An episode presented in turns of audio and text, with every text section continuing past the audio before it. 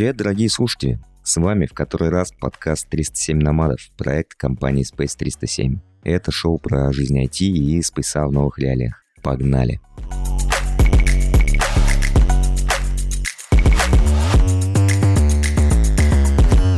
Сегодня со мной в студии, как всегда, мой незаменимый, замечательный соведущий Костя. Костя, привет. Привет, Вань. Я так заметил, ты немножко нервничаешь. Как ты думаешь, с чем это может быть связано? Чуть-чуть я нервничаю. Наверное, с тем, что мы заканчиваем наш сезон и сегодня записываем финальный выпуск. И сегодня у нас э, вместо экспертов, с которыми мы обо всем договорились, у нас сегодня гости нашего подкаста — это наши слушатели, которые задают нам каверзные иногда, а иногда не каверзные вопросы. Ну и вообще, знаешь, какой-то э, этап подведения итогов, так сказать. Всегда немного волнительно, всегда немножечко потряхивает, когда смотришь на результат своей работы. И да, да, немножко волнительно. Ты себя как чувствуешь? Как там обстановочка у тебя? Что гикконы говорят? Да, я немножко excited, потому что не всегда удается доводить дело до логического завершения. И я очень рад, что мы все-таки записали этот сезон, что у нас в копилочке есть целый сезон подкаста «307 номадов». И я хотел у тебя спросить, как у сторожила спейсовской медиагруппы, можем так ее назвать, можешь ли ты сравнить вот наш подкаст с тем, что вы до этого снимали там в 307 пакетов? А, да, да, могу сравнить. Однозначно этот подкаст мне дал больше, чем 307 пакетов, потому что мы записываемся распределенно. Значит, я отвечаю за звук со своей стороны. Значит, мне надо быть технически чуть более подкованным. Это во-первых. Во-вторых, мы чуть более основательно подошли к вопросу записи подкаста в этот раз. И у нас в этот раз есть сезон. И, честно признаюсь, я сильно бомбил, когда мы записывали 37 пакетов, от того, что у нас не было какой-то явной коммуникации со слушателями. Ну, мы записывали выпуски, записывали, записывали, э, их выпускали, выпускали, а потом переставали. То есть вот э, у нас, значит, был какой-то первый выпуск, где мы что-то обсуждаем, был последний выпуск, где мы что-то обсуждаем, и все. Не было начала, не было конца. Это лично меня немножечко э, расстраивало. Вот в этот раз мне очень нравится, что у нас есть какой-то план, есть идея о том, как это все должно быть построено. Мы отвечаем за звук, мы отвечаем за контент, и это, ну, такая, мне кажется, чуть более взрослая работа. Вот. Но, с другой стороны, когда мы снимались э, в Петербурге, у нас там была крутая продакшн-команда, у нас э, была просто потрясная картинка. А сейчас, сейчас наша картинка не менее потрясная, но она отрендерена нашей замечательной дизайнеркой Дашей. Привет ей большой. Да, привет, Даш. И не знаю, мне этот э, подкаст нравится больше, чем тот. Хотя в том тоже было очень много всего кайфового. А, разные гости, темы, разные соведущие. Не в укор тебе, Кость, скажу, ну, там было разнообразие, можно было повыбирать. Я вот с этим хочу записываться, а с этим не хочу записываться. Да, теперь у тебя не получится это делать. Ну, теперь у меня нет выбора, теперь я просто получаю удовольствие от разговоров с тобой. Слушай, я хотел еще спросить. Я вообще не представляю, как записывается видео-подкаст, потому что вы же там сидите все с припудренными носиками, так сказать. Потеем. В красивых одеждах. Вам в носу, можно сказать, не поковыряться. Это мы здесь такие расслабленные, можем в маечке, в трусах сидеть, попивать водичку, и никто нам ничего не скажет. Главное, чтобы у нас голос там не пропадал. Скажи, полегче, да, наверное, аудио записывать или нет? Ну, в какой-то степени полегче, но на самом деле ко всему быстро привыкаешь. Ну, я, по крайней мере, привык достаточно быстро. Че, ну, сел в кадр. Ну, стараешься не крутиться на стуле, когда тебе крутящийся стул дают. Угу, сейчас скрипит, наверное. Ну, звукари молодцы, они вырезают все грамотно. Ну, не знаю, нормально было записывать видео. Конечно, это было тяжелее, это было напряженнее. Тебе нужно постоянно помнить, что ты в кадре. Сейчас попроще. Сейчас, конечно, ты вот меня в зум-коле видишь, мне сильно проще. Мне вообще почти похеру, угу. как я выгляжу прямо сейчас, поэтому, ну, нормально, нормально, полегче. Кайфушка. Я просто помню, что когда мы хотели записывать, мы же тоже сначала видео хотели записывать, и потом пришли к выводу, что ничего у нас хорошего не получится, когда ты работаешь там из трех частей цвета, записываешься. Все это очень сложно. Так что, мне кажется, мы на правильном пути, что начали все это дело с аудио. Окей, ладно, что там? У нас вопрос есть, оказывается. Наши дорогие слушатели. А подожди, подожди. Есть, конечно, вопросы от дорогих слушателей, но и ты меня поспрашивал. Я тоже хочу у тебя спросить. Как тебе вообще? Это твой дебют подкастный. Угу. Ты отважно ворвался в подкастоснимательство и звукозапись. И что ты можешь сказать? Как тебя изменил этот сезон 307 номадов? Я, ну, сказать честно, я довольно скептически к этому относился, потому что, ну, а, опять же, я на острове Бали, я окружен здесь этими подкастерами, блогерами. Мне все время какая-то, ну, притила, можно сказать, эта вся история. Вот. Но чем мне помогло, на самом деле, это тем, что я сейчас нахожусь действительно от своих коллег на довольно большом расстоянии. У меня не всегда возможность есть встретиться с ними, поговорить, что-то обсудить такое нерабочее. И я сначала думал, что это не важно, но на самом деле то, что мне дал этот подкаст, ну, это общение прежде всего с тобой, с Ваней, с коллегой со своим. Может быть, к сожалению, с одним, но, правда, мы в каких-то выпусках с другими коллегами общались, и это было очень приятно. Так что, можно сказать, это сохраняет мое ментальное здоровье. Вот так вот жизнь мою спасает, понимаешь, эти подкасты. Так что слушайте, пожалуйста, наши подкасты, ставьте лайки, чтобы мы дальше записывали, чтобы я не сошел с ума здесь с обезьянами. Да, да, поддерживайте Костю лайком. Мне на самом деле тоже подкаст помогает. Ну, я-то работаю в офисе, я постоянно вижусь с коллегами, но подкаст помогает, не знаю, по-другому взглянуть на вещи, задуматься о каких-то темах, о которых я бы не задумывался просто так. И ты знаешь, а вот я вижу, у нас слушатели нам задают вопрос, буквально он сейчас пойдет, а, я прям чуть не начал на него отвечать. Поэтому давай, наверное, перейдем к вопросам слушателей. И я продолжу свою тираду про то, что мне дает подкаст. Окей. Смотрите, вопрос первый. Какой выпуск самый любимый у нас? Вот у меня, честно признаюсь, самый любимый выпуск, эм, не помню в точности, как он называется, про то, почему в IT работать сложно тот, э, в котором ты взял интервью у замечательной э, коуча и психотерапевта Катрин, которая рассказывала про всякие вещи. И я слушал, у нас же как э, построен продакшн подкаста. Ты записываешь интервью, я его слушаю, а потом мы записываем подкаст, в котором обсуждаем это все. И вот я слушал перед записью подкаста это интервью, и я такой, блин, оказывается, со мной все нормально. Оказывается, можно и так жить. Оказывается, все в порядке. И, честно признаюсь, я написал Катрин, мы с ней немного пообщались после выпуска нашего подкаста.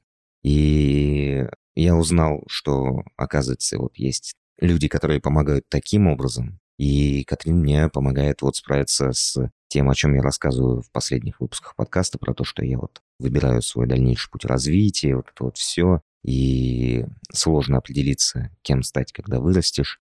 Мне прям вот выпуск подкаста, представляешь, помог э, обратиться к человеку, а человек мне помогает э, справляться с рабочими э, вопросами. Прям круто, прям чувствую развитие, чувствую рост свой, представляешь? Угу, я с тобой согласен. А у тебя, у тебя какой выпуск самый, самый приятный любимый? Слушай, у меня на самом деле несколько есть. Я не стал ограничиваться одним. Тем более я знал, что ты будешь говорить про выпуск Катрин. и у меня тоже в фаворе, кстати. Ну, во-первых, мне понравился выпуск с Филом, потому что мне первый раз в жизни удалось, наверное, поговорить с такой медиа-глыбой, можно сказать. И он такой человек, прям, знаешь, вот бывает такое, когда ты разговариваешь с человеком, и все интересно, что он говорит. Он какие-то вещи... Ну, видно, что у человека огромное количество опыта. Ты ему задаешь вопрос, ну, знаешь, бывает такое, я по секрету скажу, ты когда составляешь вопросы перед интервью, у тебя есть такие скамовские вопросы. Ну, знаешь, типа, ну, надо задать, что-то может ответить да, ну, типа, ну, тайминги нужно держать, все дела. Блин, а вот он отвечал на все настолько интересно, что приятно было его слушать, и ты прям, не знаю, как, как с каким-то учителем разговариваешь, и, с профессором с каким-то, и он, ну, видно, что человеку есть что рассказать. Мне также понравилась история с собесами, потому что для меня это вообще больная тема была. И я тогда узнал как раз, как у нас, наконец, работает собесы, потому что, ну, сам понимаешь, я давно на наши собесы не ходил. Вот. И было очень круто узнать от Миши это все. Тем более сейчас мне, походу, придется эти собесы проводить, блин, и придется марку держать. Так что для меня это любимый и полезный подкаст. Ну и, конечно, с Катрин это было гениально, считаю. Потому что есть такая штука, я очень люблю ошибаться. Ты нет такого? Ну, вот мне нравится, когда я вот, у меня есть в голове какая-то мысль, в которой я уверен несколько лет, и я как бы хоп, а оказывается, все не так. И мне вот это вот почему-то доставляет удовольствие. Вот, знаешь, перебороть себя и понять, блин, а я был неправ, не знаю, кажется, что я что-то новое узнаю, да, то есть когда ты имеешь на все свою точку зрения, ты такой, знаешь, через несколько лет, блин, ну, вот как с ПХП у меня была такая история. Ты как бы все уже выучил, но ничего нового ты об этом не узнаешь. Я вот реально сидел и думал, я все могу сделать на ПХП. Но все, но на ПХП. Вот. Ты можешь сделать все, но оно будет медленно и... Да-да-да. Ну, я по факту все знал, как все работает. Я знал, как работает этот интернет. Я понимал все, что... Как... Мне казалось, что я типа, ну, куда я пойду дальше? А потом я пришел в волшебный мир Го и понял, что... ну, как бы, ладно, окей. Я был приятно удивлен. Вот, мне нравится приятно удивляться. И в этом плане Катрин меня реально приятно удивила, потому что, может быть, вы заметили, я сначала очень скептически относился к этому интервью, и в итоге понял, что, блин, полезные вещи человек говорит, и вообще огромный пласт э, информации, про который я почему-то сознательно пропускал. А на самом деле это очень важно, и это нужно изучать, и это тебе поможет. Так что я тут тоже плюсую за выпуск про сложности работы в IT. Да, и отвечая на твой вопрос, который прозвучал где-то минуты полторы назад. Э, да, у меня тоже так бывает, я тоже люблю ошибаться, но я бы, наверное, немного иначе сформулировал. Мне нравится перестраивать свою личность, ну, свою ментальность. Вот мне нравится перестраивать свое мировоззрение. Нравится открывать что-то новое и находить, что оказывается это что-то важное, что-то интересное лично для меня, и оказывается, ну, я зря закрывался вот от этой области знаний, от э, вот этого опыта, и порой это бывает очень интересно и полезно, да. Еще, кстати, ты упоминал медиаглыбу Фила. Я вспомнил свое интервью с э, Катей из подлодки. Это же у нас был парный подкаст. И было очень круто пообщаться с Катей, да. В Кате тоже ощущается вот этот вот опыт говорения, опыт э, коммуникации и донесения своих мыслей. Чувствуется, что человек уже много-много лет фигачит, пишет подкаст. Это был очень приятный диалог, приятное интервью. И да, очень, очень мне понравилось. Еще, наверное, я бы хотел подметить выпуск про нейронки. Я прям вот помню, как я стоял ночью под звездным небом и слушал твое интервью с нашим специалистом по нейронкам. И он рассказал какие-то супер заумные вещи. Мне было так интересно. Я, знаешь, почувствовал себя, как будто я снова в институте. А, я в институте очень любил теоретическую физику, потому что очень интересно, как работает Вселенная. И вот я снова как будто бы почувствовал себя там, мне рассказывают что-то, чего я не знал, и оно супер крутое, супер интересное и понятное. Это вот было классно. Спасибо тебе за это интервью. Спасибо. Спасибо тебе, что слушал. Короче, да, нравится нам учиться. Блин, я, извините за аллегорию, я просто уже вторую неделю играю в Киберпанк, и по поводу того, что нравится открывать себе что-то новое, это действительно такое развитие. Это как будто вот ты новый имплант себе поставил в игре и такой, о, ничего себе, можно вот так вот, оказывается, было. А я почему-то на него забивал. Так что, блин, прикольно, что мы подкасты ведем. Блин, узнаем нового. На работе такое не узнаешь, по крайней мере, с точки зрения soft skill ов и вообще всей истории. Ладно, давай поехали дальше. У нас еще есть вопросы, так что нам нужно держать темп. Вопрос. Вам помогает подкаст найти новые кадры? Его создание — это какое-то коллективное решение или больше решение пары ребят-ведущих? Я так понимаю, что это мы пара. Мы будем рассказывать, что у нас не пара была сначала, или не будем?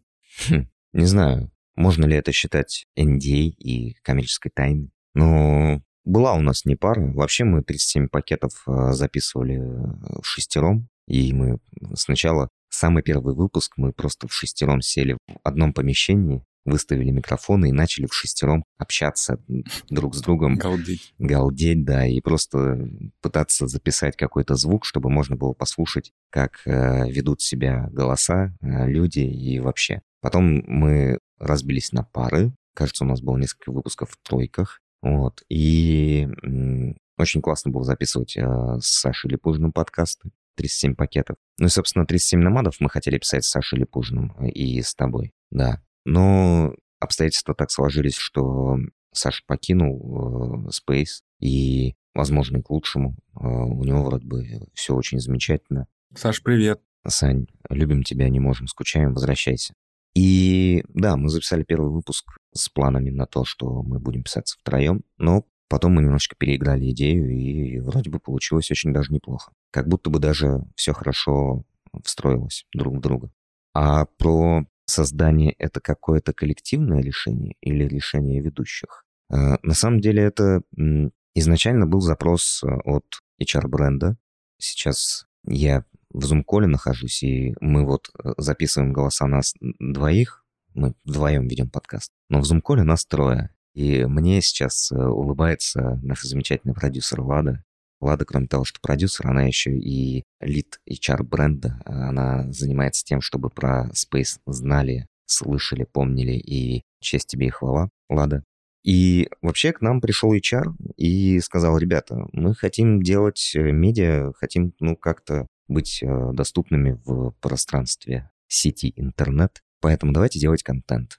Мы поприкидывали, подумали, Кроме подкаста у нас ребята иногда пишут статейки в разные ресурсы, э, иногда выступают на конференциях, иногда мы сами проводим небольшие метапчики. Вот у нас на ютубе можно найти DBT метап про дата-инженерию, что-то такое. Вот. Собственно, у нас HR занимаются тем, чтобы бренд был видим, чтобы был значим, чтобы люди про него знали. И подходя к вопросу, помогает ли найти новые кадры, да, помогает. Соискатели упоминают подкаст э, во время собеседований или в сопроводительных письмах. Говорят, вот узнал про вас или про вас я слышал. Волшебные бархатные голоса Кости и Вани, они меня подтолкнули к выбору именно вашей компании. Поэтому да, да, это помогает, это мы мы, конечно, любим просто поболтать и обсудить какие-то интересные, полезные, важные вещи. Это помогает нам развиваться самим и развивать наши скиллы. Но, кроме всего прочего, это помогает компании становиться более видимой, более заметной и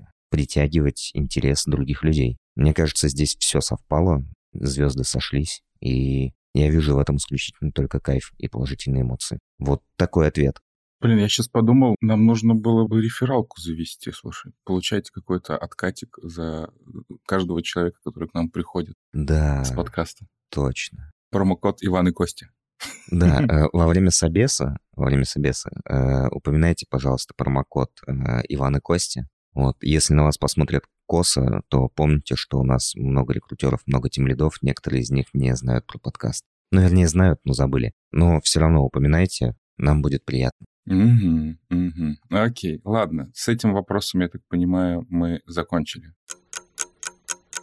Следующий вопрос. Были ли проблемы с часовыми поясами и как работать из разных частей света? Я так понимаю, он более ко мне адресован.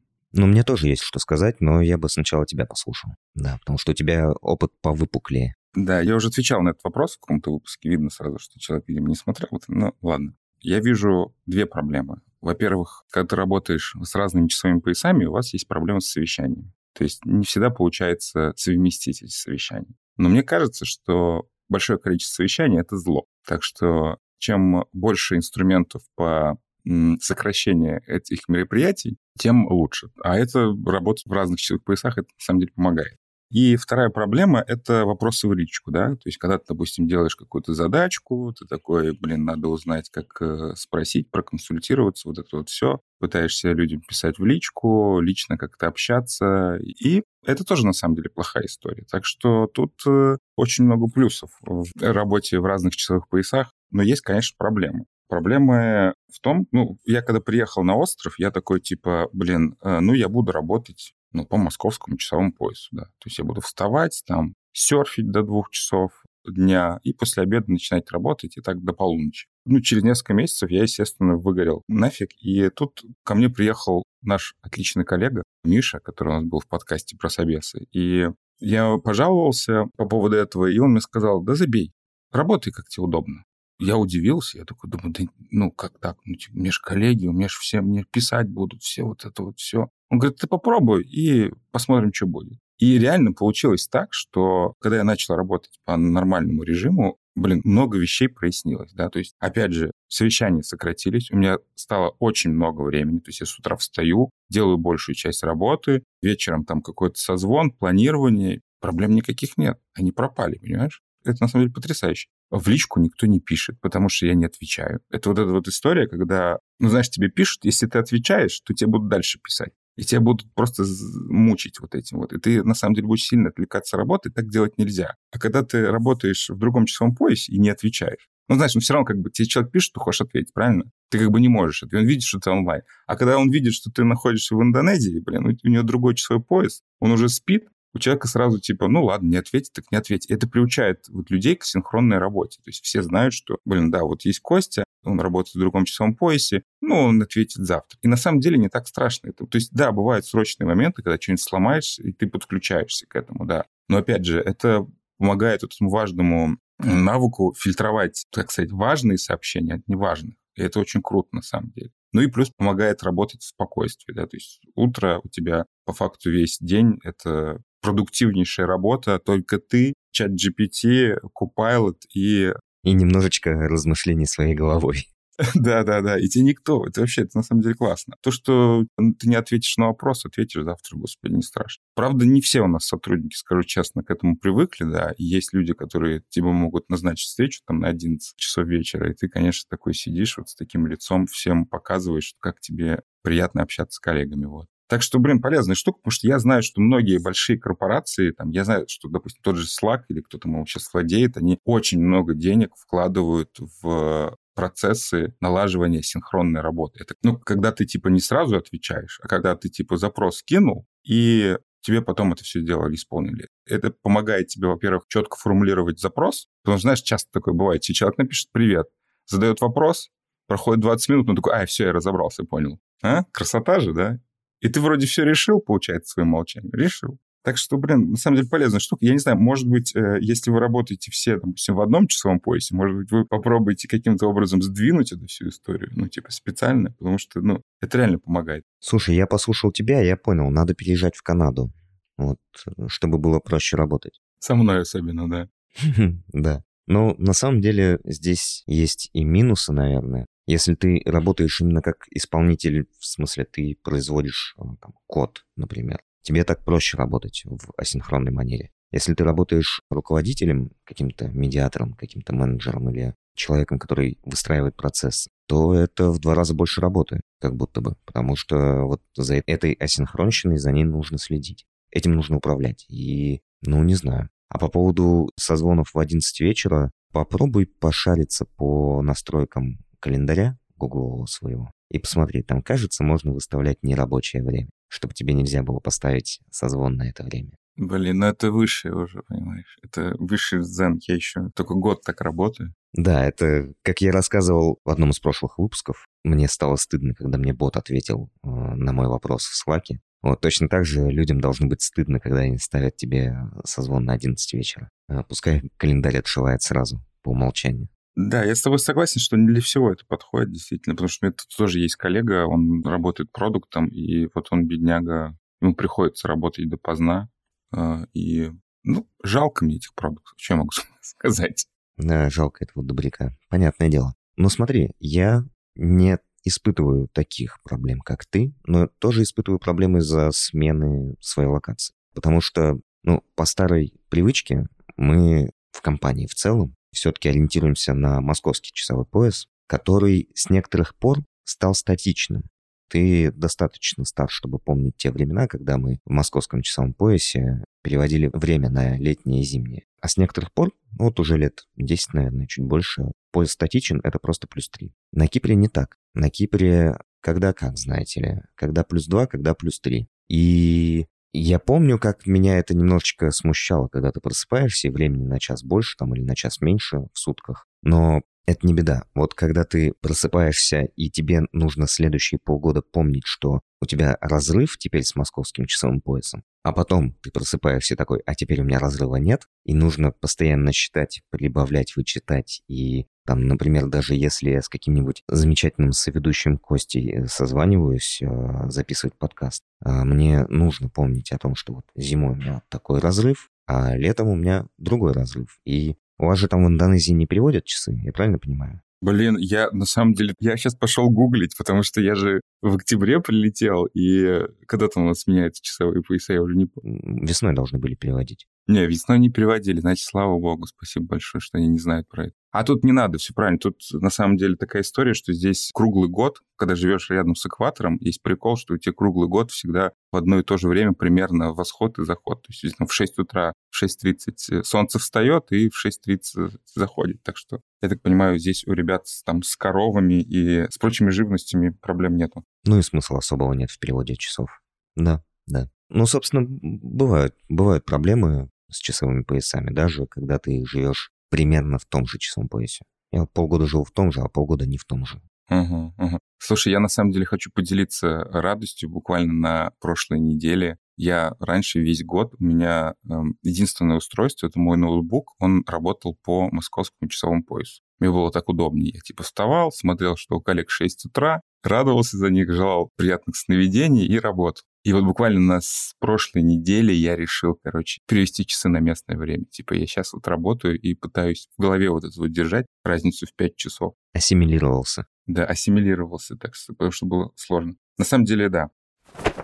Ладно, давай дальше посмотрим, что у нас есть. Как сильно изменилась жизнь компании и ее сотрудников? Много ли потеряли, может быть, приобрели за это время в людях, процессах, продукте, которые вы делаете? Что у нас поменялось вообще? Это, видимо, после перехода на удаленку, да, наверное, имеется в виду? Ну да, а, да, после релокации. Не обязательно на удаленку. На удаленку мы перешли сильно раньше, чем релацировались. Там же ковид был. Да все, по-моему, перешли сильно раньше, да. Да. А потом что-то произошло, ну и релацироваться пришлось, конечно, тоже. Давай начнем с конца. В продукте, ну, я как делал лучший биллинг на свете, так я и продолжаю делать лучший биллинг на свете. Вроде все у нас нормально, только лучше с каждым днем становится, да и все. У вас, я предполагаю, тоже в продукте не то чтобы много чего поменялось. Больше поменялось в процессах и в людях, наверное. Ну, люди — это постоянная текучка. Кто-то уходит, кто-то приходит, кому-то некомфортно в новых условиях работать.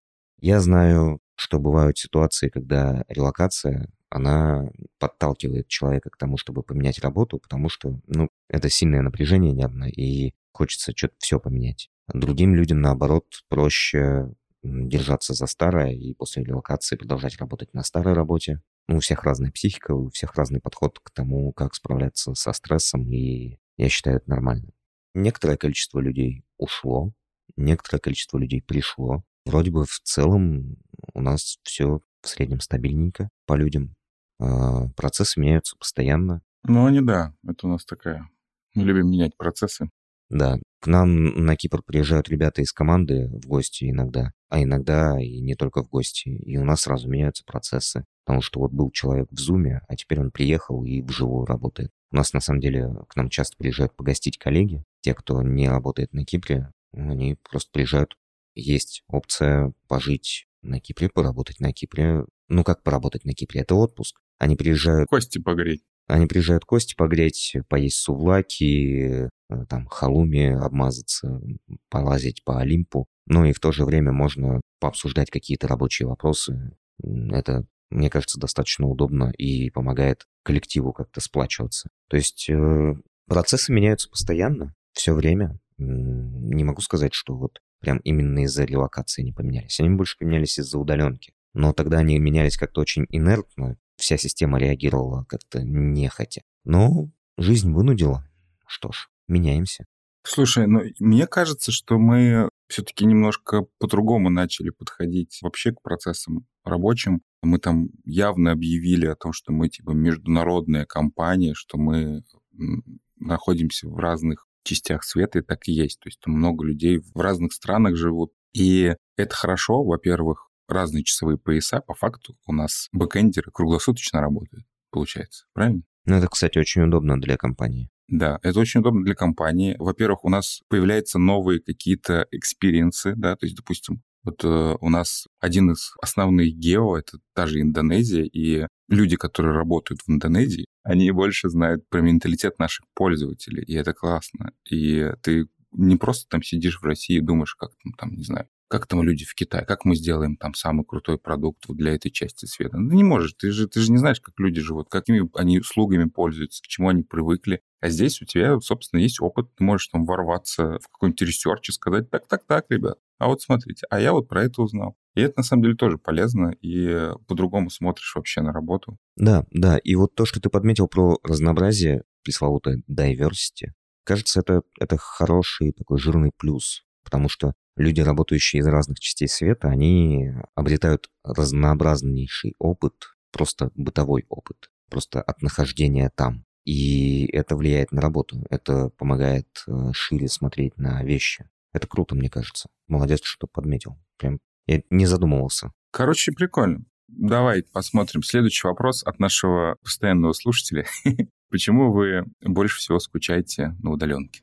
Вань, почему ты больше всего скучаешь? Ну, я на удаленке не так часто бываю, а, опять же, все-таки. Но когда бываю, я скучаю по коллегам. Не знаю, есть разные люди. Кому-то асинхронно работать очень в кайф. Я так понимаю, что ты нашел себя в асинхронной работе. Ну, есть минусы, понимаешь. Но я расскажу попозже про них. Понимаю, конечно. Мне очень нравятся люди. Я вот прям вообще, меня хлебом не корми, дай людей. Мне нравится с ними разговаривать, шутки шутить, э, кофе пить у кофепоинта. Я скучаю по коллегам, когда я работаю на удаленке. Я вот э, в ближайшие пару недель поеду по делам и буду продолжать работать. Буду из разных частей мира продолжать работать. Мне будет не хватать курилки. Курение вред, э, не курите, бросайте, кто курит. Но именно коммуникация в курилке, где можно просто пообщаться о чем-то отстраненном или порешать вопросики рабочие. Ну, решать вопросики рабочие в курилке – это неправильно, это нехорошо, потому что это нарушает асинхронное общение, и люди, которые находятся в другой части света, об этом никогда не узнают. И нужно какие-то инструменты вводить, которые позволяют курилку транслировать наружу. Слушай, извини, я тебя перебью. Я помню, у нас был хакатон, который был посвящен рабочим процессам, и там была гениальная идея сделать курилку с экраном. То есть у тебя в курилке будет экран и камера, и эта камера будет транслировать то, что у тебя на Кипре происходит в курилке. И люди могут так вместе собираться и курить как бы на удаленном расстоянии. Это была просто гениальная история. Я не знаю, почему это не внедрили. Я был бы рад, если бы поставил бы здесь мониторчик бы и выходил бы с кем-нибудь покурить. Да, да, было бы круто, наверное. Ну, в общем, мне кажется, я ответил. Я произнес «но», что-то хотел добавить. Ну, мне кажется, есть плюсы и минусы. Но больше всего я скучаю по коммуникации с людьми, живыми, настоящими. Слушай, а у меня есть альтернатива курилке еще. Я скучаю по бутерам. Бутеры. Очень сильно, на самом деле. Я помню, что мы, э, у нас был вот этот магический час, где-то 4 часа дня, где мы ходили с коллегами бранчеваться. Мы это так называли. То есть мы просто вставали, шли на кухоньку, у нас там были колбаска вот эта вот вареная, сырочек, и мы делали себе бутеры, горячий, холодный, кто как любит. Сидели вместе и там полчаса общались на разные темы. Это была такая наша альтернатива курению, потому что у нас не все в команде курили, и это хорошо, наверное. Вот. И опять же, у них не было вот этой возможности встретиться. Некоторые, правда, выходили курить с нами, они не курили, но они хотели знать. Э, это, на самом деле, тоже странная история. А здесь мы могли объединиться на кухоньке на этой вот самой замечательной кухне была в офисе. Ну, она сейчас есть, я имею в виду, у меня ее нету. И мы вместе собирались, ели эти бутеры и общались на разные темы. Было прикольно, на самом деле. Так что я согласен, да, тут дело, во-первых, в бутербродах, во-вторых, в коллегах, с которыми ты можешь пообщаться. Окей, ладно, давай дальше. Давай поговорим. Тут есть серия вопросов про карьеру. Очень интересно, да, давай. А, вопрос. Я была бы рада больше узнать о вашей карьере. Чем занимались два года назад и больше? Ну, я два года назад работал в Space 307. Больше, чем два года назад я работал в Space 307. Вообще, я, я давно работаю в Space 307 и... Космонавт какой-то ты. Ну да, да, местами. Вот. Вообще, кратенький бриф. Учился на инженера-оптоэлектронщика. Единственное программирование, которому меня учили, это программирование паяльником, где мы всякие полусуматоры собирали на макетках и на платах. Вот. Потом э, немножечко веб-разработки в веб-студии, лендинги, э, сайты магазинов, э, магазин цветов, дверей, торговых центров локальных, вот этого всего. Потом переехал в Петербург, поработал в аутсорсе, ну, там делали всякие штуки для муниципальных служб, админочки, какие-то контрольные панели, вот это вот все. На аутсорсе мне не понравилось работать, я пошел в продукт. Ну и все это время, все это время я работал фронтендером, так или иначе. Вот, пошел в продукт, там я ненадолго задержался, там что-то поменялась концепция. Это был стартапчик по нефтедобыче. Ничего себе стартапчик. А давайте придумаем нефтедобычу, ребят. Давайте. Ну, там не сама по себе нефтедобыча, а аналитика, типа какая-то мониторинг, обработка э, данных с разных штук, вот, и визуализация, и работа с этим всем из главного центра. Вот. А потом, вот, собственно, у меня не сложилось с тем стартапчиком, мне предложили, мне упоминавшийся здесь уже Саша Липужин предложил попробовать поработать в Space. Он только-только устроился, говорит, тут бутербродики на кухне, Ваня, надо идти. Вот. Mm, и засосало тебе, да? И засосало, да. И в Space я поработал, наверное, в четырех или пяти разных командах. Больше всего вот в текущей, в Биллинге уже несколько лет. До этого успел поработать в разных продуктовых командах, которые разными частями занимались. Работал сначала фронтендером, потом фронтендером, потом фронтендером, потом единственным фронтендером в команде, потом не единственным фронтендером в команде. Да, кстати, разные должности, правда. Да, ну на самом деле это большая разница, когда ты один фронтендер и когда вас несколько. Это, это прям грандиозная разница, я бы сказал. И сейчас я, кажется, притомился немного от фронтендерства. Конечно, я не только фронтенды умею писать. Там, все, что можно написать на JavaScript, на проклятом или на благословенном TypeScript. Там всякие маленькие бэкэндики для фронтендика, там статические сайтики. Вот так вот. Подсиживаешь меня, получается, да? Ботики, там интеграции, всякие аналитические штуки. Ну, в общем, всякое разное. Вот.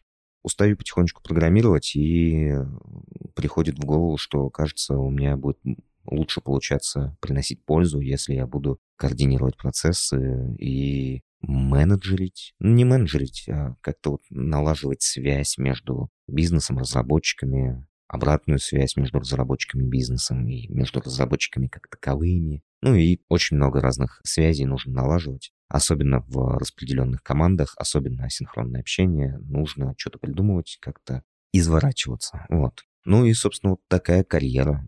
Чё, я начал свою карьеру, наверное, лет восемь назад. И вот сейчас я здесь. Сразу понятно человек, который задает вопрос про карьеру и чем вы занимались два года назад.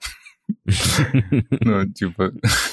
Да. у меня тоже бэкграунд такой намного больше, чем два года. Я довольно старый. Вот. Я вообще учился на военного, потом учился на дизайнера, потом учился в Бонче на чем-то там тоже связном. Ну, мне такая долгая история, я не буду про нее рассказывать. Потом мне так получилось, что мне надоело дизайнить, я захотел дальше разрабатывать, понять, как это работает, что такое веб вообще, как работает программа, и мне вот так вот засосало и в фронтенд, и в бэкенд. И поработал я в компании, где мы делали сайты, интернет-магазины, и опять же работал один, работал в команде. Ну, подожди, ты же, помнится, на jQuery писал когда-то, да? Да, да, я еще тот самый, тот самый человек, свидетель jQuery вот этот вот.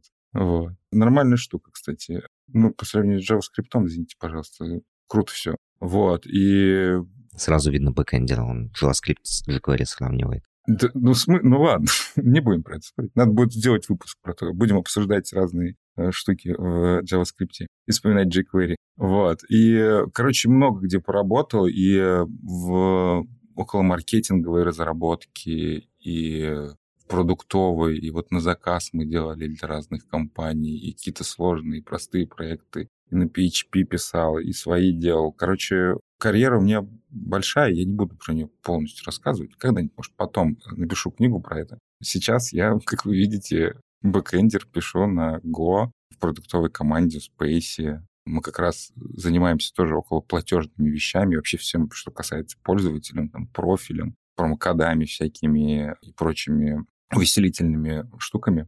Вот. Сейчас вот записываю подкасты, не знаю, дальше буду вот собес проводить. Может, что-нибудь еще получится, не знаю. Мне нравится. Я, кстати, не устал от программирования. Я даже больше тебе скажу, мне немного страшно оставлять эту стезю там, и идти дальше в менеджерское направление, потому что ну, все время казалось, что менеджеры, они без разработчиков ничего не могут. Правильно же? Ну, вот ничего они не могут. Мне даже один раз продукт говорит, я, говорит, завидую вам. Вот у меня, говорит, куча идей в голове, но я без вас вообще как без рук. Я же не могу ничего сделать. А представляешь, вот если бы у тебя была куча идей в голове, и еще и опыт разработки на jQuery и на Go. Вот. М? Вот, и у меня есть, у меня есть эта история. Мне, конечно, они глобальные, одному сложно делать, но мне нравится вот что-нибудь придумать и такой, да я сейчас сам все за, за две недели сделал. Поэтому мне нравятся всякие хакатоны, потому что ты реально можешь придумать и это все дело разработать. Это очень круто. Вот такая, собственно, у меня карьера. Но я не могу сказать, что я прям отхожу от программирования. Я не думаю, что я от него когда-нибудь отойду. Я его слишком сильно люблю. И еще раз упомяну, что записывали тут недавно вместе с Хекслитом очень длинный, очень подробный, э, не знаю, вебинар, наверное, с лайфкодингом на TypeScript. Господи, как там красиво все получилось. Ой, я прям не могу. Кто слушает и не смотрел, сходите посмотрите. Ну, если вам что-то про TypeScript понятно. Или вообще про программирование. Вот. Не могу сказать, что я когда-нибудь от него отойду до конца. Не думаю. И не так, чтобы я прям вот устал от программирования. Я на самом деле просто... У меня ж нет образования профильного. То есть я программировать-то умею... Я самоучка. Я на курсах ну, мне такая же история. Мне кажется, мы из той эпохи, которая, собственно, не было курсов вот этих многочисленных. Ну да, да, курсов тогда не было. Все сидели на Stack Overflow учились. Сидели на Ютубе Stack Overflow и что-то кодили себя на коленке. А образования профильного у меня нет. И, ну, я себя иногда ловлю себя на мысли, что вот настоящие программисты, вот они-то понимают. Но я себе прекрасно даю отчет в том, что я тоже настоящий программист, хоть и с немного другим подходом, с немного другим складом, нежели ребята с фундаментальным академическим образованием. Вот. Давай, наверное, перейдем к следующему вопросу. Вот я прям на него смотрю, и как будто бы дальше на него хочется отвечать, потому что очень они связаны.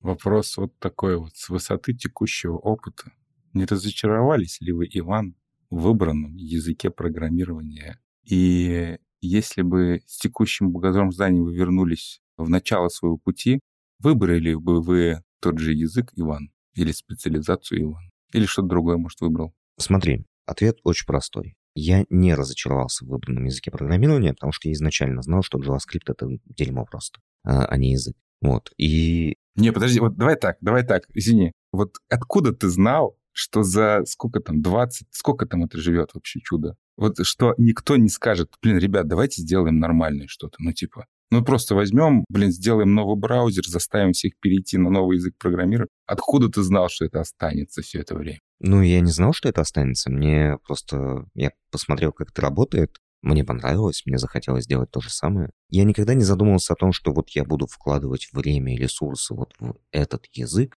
потому что он перспективный. Я всегда этим занимался, потому что мне было в кайф. И язык дерьмовый, откровенно, честно, да, с одной стороны. Но с другой стороны, эта его черта, она его делает очень привлекательным. Не то, что он дерьмовый, а то, что он вот такой очень податливый, очень э, много всего можно сделать, очень по-разному его использовать. И когда я начинал карьеру, тогда уже был зарелижен Node.js, и уже тогда было понятно, что язык растет, и было много разных применений. Было понятно, что, ну, например, для браузеров есть только JavaScript. Вот если ты хочешь кодить э, интерактивные страницы в браузере, приложение, то у тебя нет выбора, только JavaScript. Ну, другие языки, которые транспилируются потом в JavaScript, это, ну, все равно то же самое. Тебе придется знать сам язык. Недавно еще, относительно недавно, в геологических масштабах появился WebAssembly, который позволяет тебе бинарники в, в браузер подтягивать, написанные на любом языке. Да-да-да, скоро мы захватим вас. Ну, конечно, да, вы уже много лет скоро нас захватываете, и, ну, что, на самом деле перспективная хорошая штука для графики, для WebGL, для каких-то штучек, которые требуют вычислительных мощностей, для работы с видеокартой, для каких-то вот таких высокопроизводительных вещей. Но, блин, ты серьезно думаешь, что, не знаю, какой-нибудь личный кабинет кто-то будет писать на Go, типа интерфейсы собирать на Go, потом собирать из этого WebAssembly и пихать в браузер? Ну, почему нет? Там, ну, дом, объектная модель документа, она все равно работает на JavaScript. Тебе все равно надо будет дергать ее. Это все равно будет медленно. Да не, я же все надеюсь, что кто-нибудь придет и скажет, давайте сделаем нормально. Ну, типа, ну столько времени прошло, хоть мучиться, давай. Ну, не знаю, мне кажется, это невозможно. Ну, невозможно, потому что самый первый сайт, который был написан, это, кажется, сайт ЦЕРНа, исследовательского института, он до сих пор доступен, до сих пор открывается. Ну, то есть обратная совместимость должна быть. Мне кажется так. Мне кажется, нет выхода из порочной петли JavaScript. Может быть, кто-то скажет, а вот смотрите, мы придумали браузер, который поддерживает два языка, нормальный и JavaScript. И все такие, о, классно, мы теперь тоже этот язык будем поддерживать. Но какой это будет язык? Go — это гугловская разработка, Microsoft не попрет туда никогда. Rust — не знаю, вообще не знаю, вообще не уверен. На него даже остальные бэкэндеры смотрят косо, как на каких-то хипстеров с единорогами. Да я не уверен, что именно прям так нужно. Знаешь, я имел в виду, может быть, типа вот как... Ну, хотя, ладно, я просто хотел сказать про пути Котлина, что типа, ну, по факту у вас TypeScript есть. Господи, что вы. У нас есть TypeScript, есть Kotlin, тот же самый, его можно транспалить в JavaScript. Можно на Kotlin писать. Но это неудобно. Ну ладно, ладно, я понял тебя. Ладно, давай не будем закапываться в эти детали, я могу про JavaScript неделями разговаривать. В общем, да, я не разочаровался, я представлял себе, на что я иду. Мне было интересно, мне интересно до сих пор. Если бы я с текущим багажом знаний вернулся в начало своего пути, я бы купил биткоины. Вот. Я бы купил биткоины и забил вообще на карьеру хер. Потому что, ну, типа, серьезно. И купил бы интернет весь. Все браузеры бы купил. Да, да, я бы весь интернет купил, и было бы все нормально. Но не знаю, мне не нравятся вопросы, э, вот если ты с текущим опытом оказался бы в той ситуации, что бы ты делал? Не, ну тут, наверное, имеется в виду, что ты посоветуешь сейчас там людям. Понятное дело, что это не имеется в виду, что у тебя будет машина времени, что сейчас вернешься, придешь к разработчику по HTML, JavaScript и скажешь, нет, пожалуйста, стойте, стойте, успокойтесь. Нет, это вот, скорее всего, история про то, что, ну, как бы совет молодым специалистам. Типа, вот что бы вот ты бы посоветовал бы им? Да блин, на этот вопрос тоже не ответишь, потому что, ну, ребята, которые сейчас молодые специалисты, как бы это грустно не звучало, и как бы сильно это не кривило наши с тобой лица, но это уже другое поколение. Это уже реально другое поколение. Между нами разница лет в 10, а с некоторыми разница в 15 лет. Это совсем другие люди. Ну, то есть у них другое воспитание. Я рос в мире, в котором не было интернета. У меня не было интернета до лет, наверное, 12 или около того. То есть вся моя личность, вот фундамент, базис, был построен на том, что интернета не существует. Ну, не на этой идее, а просто не было интернета в моей жизни. Поэтому мозг мой работает так, что я вот научился тому, что интернет есть. Я такой, ну, с помощью интернета можно делать это, можно делать то, можно вот так вот, можно там на курсы записаться, можно в Ютубе смотреть ролики обучающие, можно работать удаленно. А люди, которые выросли в мире, в котором интернет уже был до того, как они родились, это же, ну, мне кажется, это совершенно другие люди. Да, они уже это воспринимают как само собой разумеющееся, да. Да, да, ну, то есть я слышу о том, что доступ в интернет в некоторых э, обществах хотят узаконить и расценивать как право человека, то есть э, как э, необходимый ресурс. Вот как электричество, вода, тепло покушать, точно так же рассматривают люди и интернет. В моем детстве не было интернета, я старый. И для меня это вещь, которой я научился.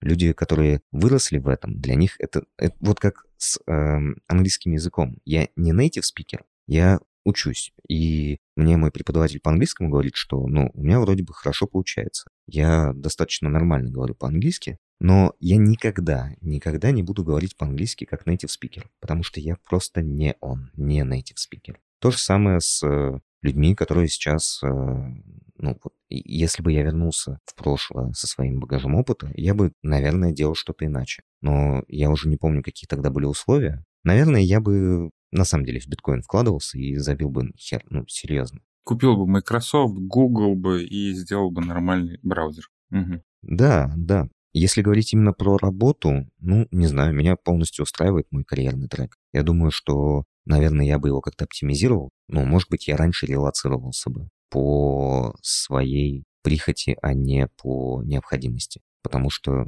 ну, я не думал, что это будет так сложно. А, когда ты моложе, тебе проще релацироваться. У тебя меньше связей, меньше имущества, там, вот этого всего. Наверное, я бы релацировался раньше. Да, вот отправился бы в какие-нибудь регионы с более высокой экономикой, где можно еще эффективнее э, скапливать свой капитал. Вот, наверное, так. Такой я совет дал бы. Карьерно, не знаю, меня все устраивает. Вот такой ответ. Ну, так похвально. Это похвально. Что по поводу меня? Разочаровался ли я в выбранном языке программирования? В каком? В Go я не разочаровался. Я вообще считаю, что это язык будущего. На нем, возможно, будут люди все говорить когда-нибудь. Ну, по крайней мере, роботы точно. вот. И ты, наверное, правильно сказал, или ты не говорил, я не помню, что вообще дело не в языке программирования. Ну, типа, сейчас языки программирования, они настолько высокоуровневые, что абсолютно ничего страшного, что ты можешь переучиваться. То есть, если ты знаешь, как примерно все это дело работает, и как работает компьютер, как работает сеть, наверное, вот это самое важное знание. А уж потом там есть garbage коллектор, нет garbage коллектора, есть асинхронные какие-то вещи, нет, это совершенно не важно. И я все время типа познавал мир, и там сначала я как бы пришел, говорю, а что на чем сайты пишут?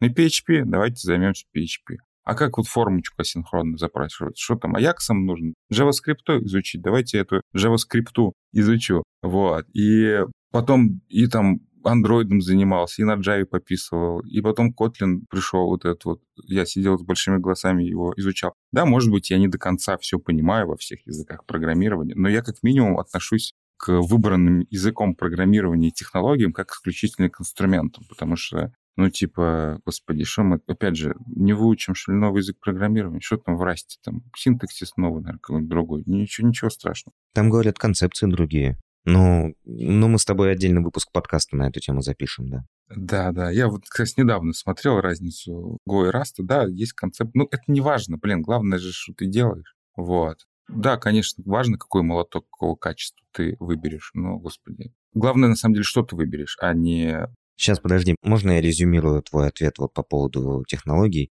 В PHP больше не ногой, а остальное все кайфовое, да? Я правильно понял? Да нормальная PHP, господи. Говорю, есть для разных задач разные языки программирования. Если меня попросят сделать какой-нибудь сайт, там, не знаю, более-менее динамичный, я же не буду сидеть там React подключать, блин, и опишку писать на Go.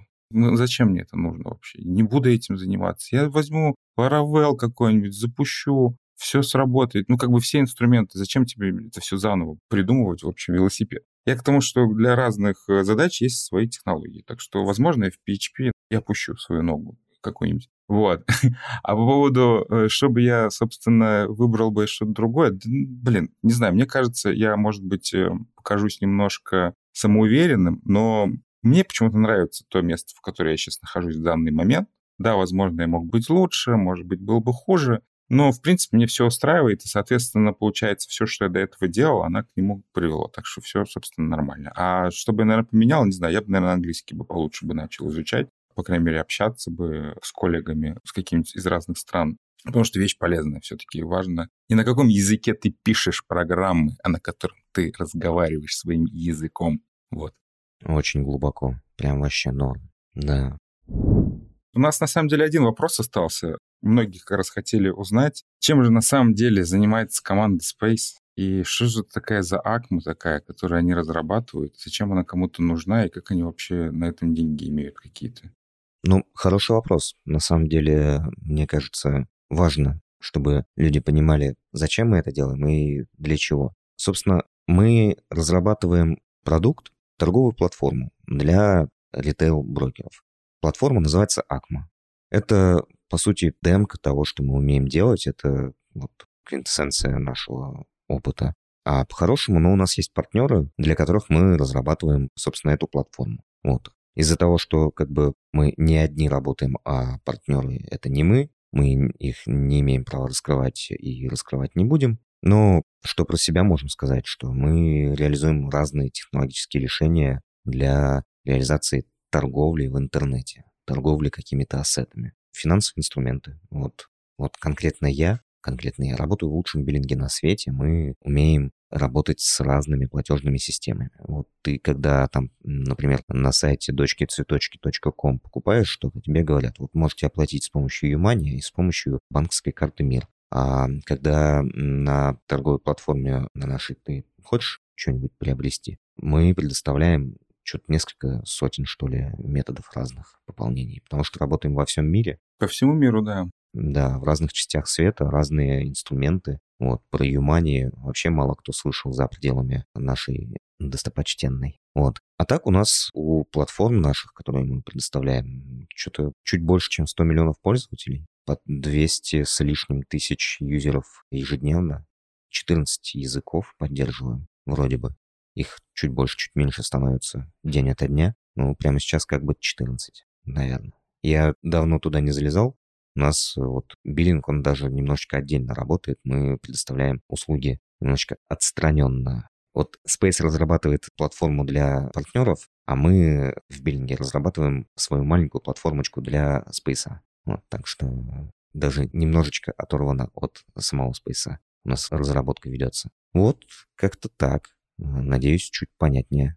Что-нибудь добавишь? Да, да. По поводу стека, я могу, наверное, по поводу технологического стека что-то рассказать, что мы тут не просто так придумываем, что мы что-то сделали. Вот, у нас сейчас на бэкэнде основной язык программирования — это Go. А, да, у нас есть некоторые части, написанные на PHP, вот, которые мы тщательно переписываем, но я думаю, сейчас везде такая история. Мы умеем уже там работать с ML-ками всякими. У нас есть ребята, которые на питоне пишут какие-то вещи. И кубернетисы всякие есть, есть виртуалки, есть нормальный CI, Короче, прикольные вещи. Большинство вещей мы сами придумали. Некоторые вещи приходили люди и говорили, ребята, так делать не надо, давайте сделаем по-другому. Вот ты говорил про локали, например, 14. Это на самом деле действительно большая работа с переводами. И вот, например, система переводов, в которых переводчики переводят, или, по крайней мере, загружают переведенный перевод, она написана нами, и очень прикольная вещь, которая помогает нам в ежедневной работе.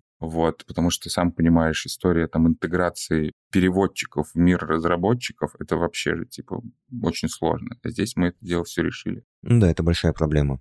И мы, опять же, пишем, э, у нас, можно сказать, небольшой свой фреймворк на Go, который вдохновлен уберовским дигом, если кто знает. В общем, много всего интересного, что мы используем, что мы сами делаем. И, короче, работать действительно интересно. И опять же, у нас может быть подказаться, что мы там делаем кому-то что-то на заказ. На самом деле у нас непосредственно продуктовая разработка. То есть, да, мы делаем какие-то инструменты, которые можно реюзать, например. И у нас есть некоторые успешные кейсы. Биллинг, например, тот же, да? Тоже получается какая-то история, которую можно зареюзать. Очень прикольно ребята сделали архитектуру. В общем, у нас, общем, продуктовая разработка, которая ориентирование на, стала на такую возможность переиспользования. Да? То есть раньше мы думали, что вот мы делаем что-то одно, а сейчас мы понимаем, что можем эти вещи использовать в разных вещах, продавать, э, не знаю, консультировать. И сейчас у нас в головах как раз история, что как бы вот ты вот что-то делаешь, а будет ли это работать, допустим, у кого-нибудь другого. Например, там та же пресловутая моя любимая система промокодов, ее, в принципе, можно просто взять вот так вот кусочек ее, и перенести, например, вообще в какую-нибудь другую историю, в какой-нибудь другой бизнес вообще. Это не обязательно трейдингом будет касаться. На дочке цветочки.ком. На дочке цветочки.ком, да. Ну и биллинг, соответственно, тоже. И представляете, вы можете продавать с промокодами по всему миру, блин, так это же вообще, да? Да, да. Я еще от себя добавлю, э, что вспомнилось у нас э, большая команда автоматизаторов, которые пишут я вот только не помню, то ли на Java, то ли на Kotlin. А мне кажется, они на обоих языках пишут э, и переходят с Java на Kotlin.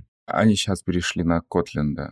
Перешли целиком, да? Ну, я слышал, что кто-то на Kotlin, кто-то... Ну, господи, какая разница? Это же по факту, ну... Да, господи, это же один язык, да.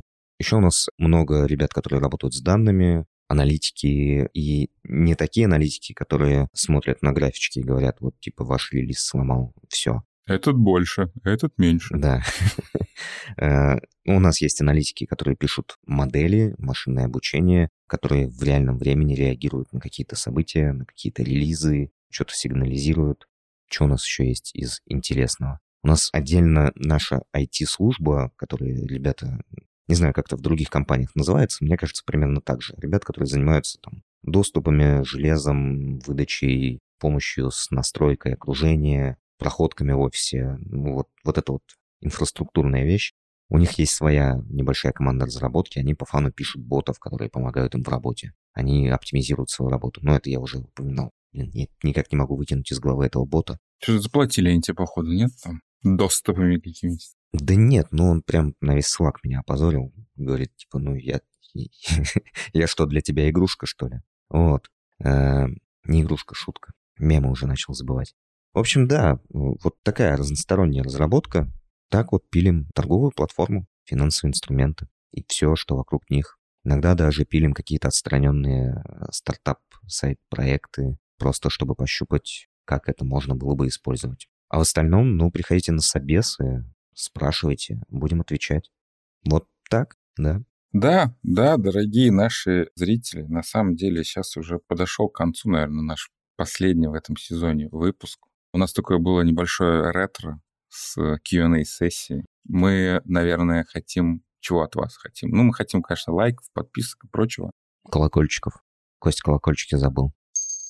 Да, да, колокольчики, пожалуйста, потрогайте. И мы что хотим? Мы хотим, может быть, у вас есть какие-то идеи, пожелания, что мы можем сделать в новом сезоне. Может быть, вам понравился какой-то формат, может быть, не понравился наш, и вы такие переделываем. Мы вообще готовы, как вы понимаете, мы с вами готовы ошибаться и модернизировать себя, и в том числе это связано с нашей подкастерской деятельностью. Например, вот мне нужно что-то с произношением делать. Я попробую к следующему сезону, если он такой будет, э, не будем ничего спойлерить, как-то это дело наладить. Вот, так что, пожалуйста, пишите. Не знаю, я смирился просто. Я забил, да и нормально. Ну, либо смирюсь. Скорее всего, да. Скорее всего, это не важно. Я еще хотел, на самом деле, поблагодарить всех ребят, с которыми вы думаете, что мы одни, вот с Ваней сидим, записываем, да? Ничего подобного. У нас есть... Э, кто у нас есть, Ваня? Давай, представь, пожалуйста. Давай, значит, по порядку. А, упоминали сегодня в выпуске Лада, продюсер и главная по HR-бренду Space 307. Лада, привет, спасибо тебе большое. Даша, дизайнер, и она нам отрендерила все замечательные кнопочки, которые вы можете наблюдать на Ютубе, в аватарках и вообще визуальный стиль. Просто бомба. Илья. Илья э, наш звукорежиссер, монтажер и искусник, который все посторонние звуки из наших подкастов убрал. С дизайном нам еще помогают Сеня и Жора. Сеня и Жоре большой привет. И вообще, ребята, огромные молодцы, я считаю. Кнопки гениальные. Еще хотел поблагодарить своего соведущего, Костя. Костя красавчик. Приятно, кайфово с тобой вести. Ну и, собственно, ненавижу JavaScript. Вот так вот ты хочешь закончить, да, наш последний выпуск э, твоей знаменитой фразой. Ну, людям нравится. Да, да. Э, спасибо, да, что ты привел меня, так сказать, в этот мир подкастинга.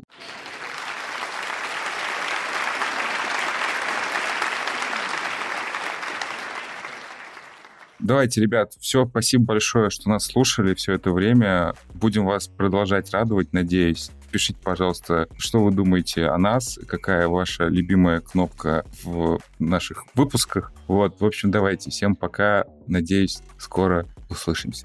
До новых встреч. И не забывайте про колокольчик. И санскрином пользуйтесь. И шапку носите. И вообще берегите себя. Всех обнял.